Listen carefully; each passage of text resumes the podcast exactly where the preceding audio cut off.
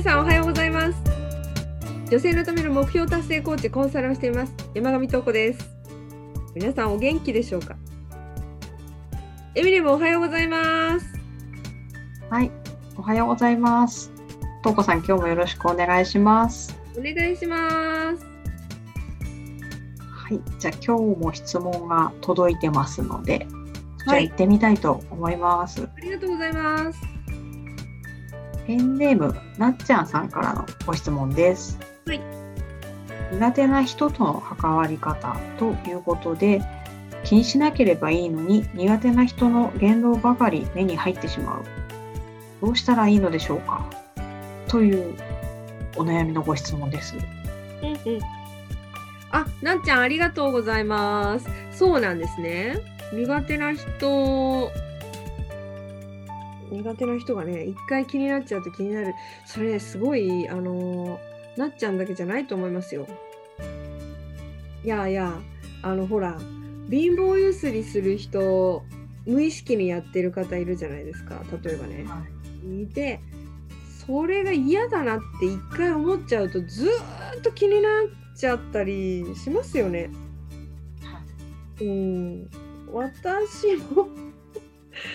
あの食べ方があの口を閉めないで食べる人の音って本当にちょっと嫌だなって感じ始めるとちょっとずっと嫌だったりするんですよ。うん、あの口閉じて咀嚼音とかね今流行ってますけどはやん？今からね流行ってますけどあの咀嚼音は好きなんですよ。美味しそうだなと思うんですけど、あの口を閉じない音がねどうしても私ちょっと苦手なんですね。なんであの日常の中でそういったことがあると誰でもあると思いますよ。あると思いましてそれをね、あのー気になっちゃうとまたもうずっと気になっちゃうとそこからね抜け出したいわけですよね。あのーありますよ。これあのー面白い方法があって、まあ、人間ってなんでそういう一度こう快だったりとか嫌だなって自分が思ったり苦手だなって感じることをじゃあ見なきゃいいのにずっと見る気になっちゃうんだっていう話なんで。すよね。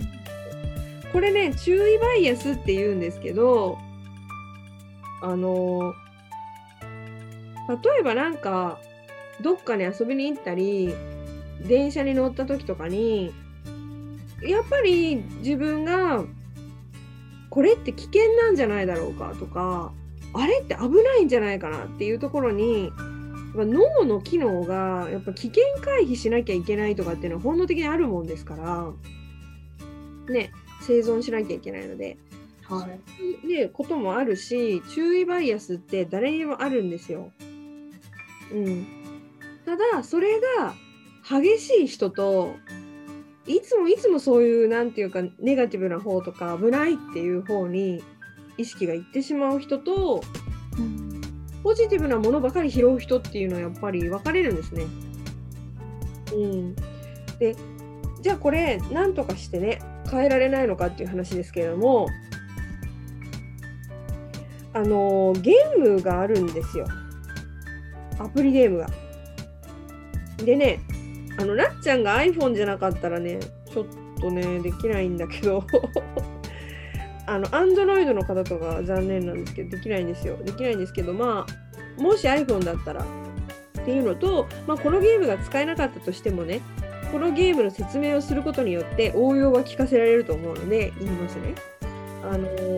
ムードミントっていうアプリがあります。で、ムードミントだけじゃなくて他のもあのあるとは思うんですよ。なんですけどとりあえずこれをはい。でこれちょっと有料なので、うん、一回やるんだったらちょっとお金し払わないといけなくなっちゃうんですけど、数百円。うん、まあそういうのがあって、このゲームってね、あの、ちゃんと時間が計られてて、時間内で、あの、こう、なんていうかな、こう、スピーディーに指でこう押していかなきゃいけないの、選んで。ゲームだから。なんだけど、写真が、えー怒ってる人の写真、の写真、すごい暗い表情のなんか落ち込んだような写真。そして笑顔の写真とかっていうのがね並んでるんですよパッて。パッパッパッパッってねページがめくられていっちゃうんだけどで出るんですね。で出るとそそこでポジティブなものとあとあのー体にいいことをしている画像っていうのだけを選んでくださいみたいなやつなんですよ。で笑顔笑顔の人の写真をピッてピッとそのうん、選ぶの。瞬間的に。をパパパパって怒ったやつね間違って押しちゃうと なんですけど、まあ、とりあえずもうどんどんいっちゃうんですよページがめくられていっちゃうの。でであのじゃああ運動してる画像もあったあっつって押してであまたあ笑顔の人いたあ笑顔の人いたあまたこうあの体にいい料理があったとかなんかそういう感じでちゃちゃかちゃちゃかやっていくんですよ。でねやっていくとねあの自分がそのゲームの結果として何点取れたかみたいなのが出てくるんですよね。うん、で負けず嫌いな人は、まあ、2時間ぐらい没頭してやるっていう そういう、まあ、ゲームなんですけど、ね、それって、まあ、要はポジティブなものを拾うっていうのの訓練をするためのゲームなんですよ。うん。なるほど。うんでねそうやってゲームで訓練していくとあのーまあ、心理的ストレスによるねあの病気を発症されてる方とかもねやっぱいらっしゃるんですよね。極度にこう人混みの中に入るともう異常に疲れてしまうとかうん。それはね注意バイアスを張りすぎてるんですよ。あうん、だから行った時にねもう恐怖でしかないし落ち着かないし疲れちゃう、緊張状態ですよね。うん、っていうことが極度に起こるのであのもうそれを改善していくためにはバイアス注意バイアスっていうのをねもうポジティブバイアスに変えるしかないじゃないですか。確かうん、でそれ変えていくと割合をねどんどんどんどんこう、まあ、いきなりものすごいポジティブにはなれないと思うんだけれども注意バイアスの割合を減らしていくっていうのっていうのはもう日々の習慣でしかないんですよね。うんうん、ほんと少しずつですよだからそういうトレーニングをしていくといいよねっていう。で私の場合はね、あのー何してるかっていうと私これゲームはねあのほぼ、まあ、やらないけど までも、あのー自分で気をつけてることがあってやっぱりなんかその公共の場って危険な人もいたりしますよね。うん、なんかわなんか大丈夫？っていうような人 ちょっとあんまり 失礼になるからもう言わないけどなんか危険なんじゃないかと思わせるようなね風貌の方とかいるんですよね。っていてそういう人とかばっかり見てたらもう公共の場が辛いじゃないですか。もうんでもそうじゃなくって、まあ、例えばあの駅のホームで並んでる時とかに私はあのあと階段上がる時とかに女性のファッションをねよくチェックしてるんですよ。うん、あのそこで勉強しようかなと思っていて今のトレンドってどんな感じなのかなとかあなんかこういうファッションの人多いなとかあれ？黒いワンピース増えてきたなとか黒い服着てる人増えたなとかね。なんかそういうことをね、チェックして捉えていって自分でなんとなく自分のファッションもそういうのを取り入れてみようかなってあああいうあの靴履いてる人多いなとかあカバンそういうのを持つ人増えたなとかなんかね髪型もそうだし勉強する時間だと思って割と駅のホームを使うんですね。なのでなんか混雑してるから嫌だなとかって言ってる暇があまりないっていうかそういう時間にしてるので。うん、っていうのが一つ方法としてはあってなんか美しいものとか、まあ綺麗なお姉さんとかですよね。あのおしゃれな人とか。そういう人をあの探すって決めると楽しくなってくるんですよ。うん、なのでそういう訓練もやってみるとあの要はね癖がついちゃってるだけなんです。うん、だからそこに目い目ばっかりいっちゃうとね疲れちゃうでしょ？だからあの苦手な人をゲームで言うとしかめっ面をしてたり怒ってる人の写真ばっかりをしてるよっていうことに今そういう癖がついちゃってるよっていう状態なんですねなっちゃんが。うん、だからぜひねそこはもうあ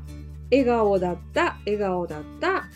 あ可愛いものを探すんだったとか体にいいものを探すんだったみたいな感じで、あのーやってみるといいのかなと思う。どうでしたか？ねえなんかよくあるシチュエーションな気がしますよね本当にこれ私もそう思います、あります。はい。なんか私もなんかその変変な人って言ったら失礼だけど なんかうんって思った時はいいことを探そうかなみたいな風に聞いてちょっと思いましそうですね。とはいえね、本当に危険な時もありますからね。たああそうですよね。それはそれで 無理やりポジティブ変換せず逃げなければいけない時も。そうですね。それは察知察知しないとっていう。そうそうバランスがね難しいんですけど。まあちょっとな感じちょっと偏りすぎてるんじゃないかなっていうのをちょっとあのどうしても何度もその人に目がいっちゃうとかその人のことがどうしても気になっちゃうっていうことであればあの一回そのゾーンに入っちゃうともうずっとそれをやってしまうのが人間なのでうんここはねちょっと意識してあそっか注意バイアス入ってるなーって自分でちょっと思ってみたらいかがでしょうか。はいありがとうございますはーい。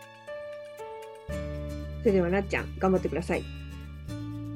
今日はですね、ここまでにしたいと思います。えー皆さん、えーなっちゃんのようにですね、ご相談、ご質問などございましたら、概要欄、下のところにね、質問フォームをご用意しておりますので、そちらからお寄せください。この番組ですね、毎週土曜日朝7時に配信をしています。えーできない日がですね、ある場合は、日曜日の朝までには配信しようと思ってますので、あの、うん心配しないでください。あの、まあちょっとね、だんだんあの、暑くなってきてますけれども、本当に皆さん元気出して頑張っていきましょう。ちょっといつもと違うこと言っちゃったけど。またね、あの、今日の休日を楽しんでください。ありがとうございました。またね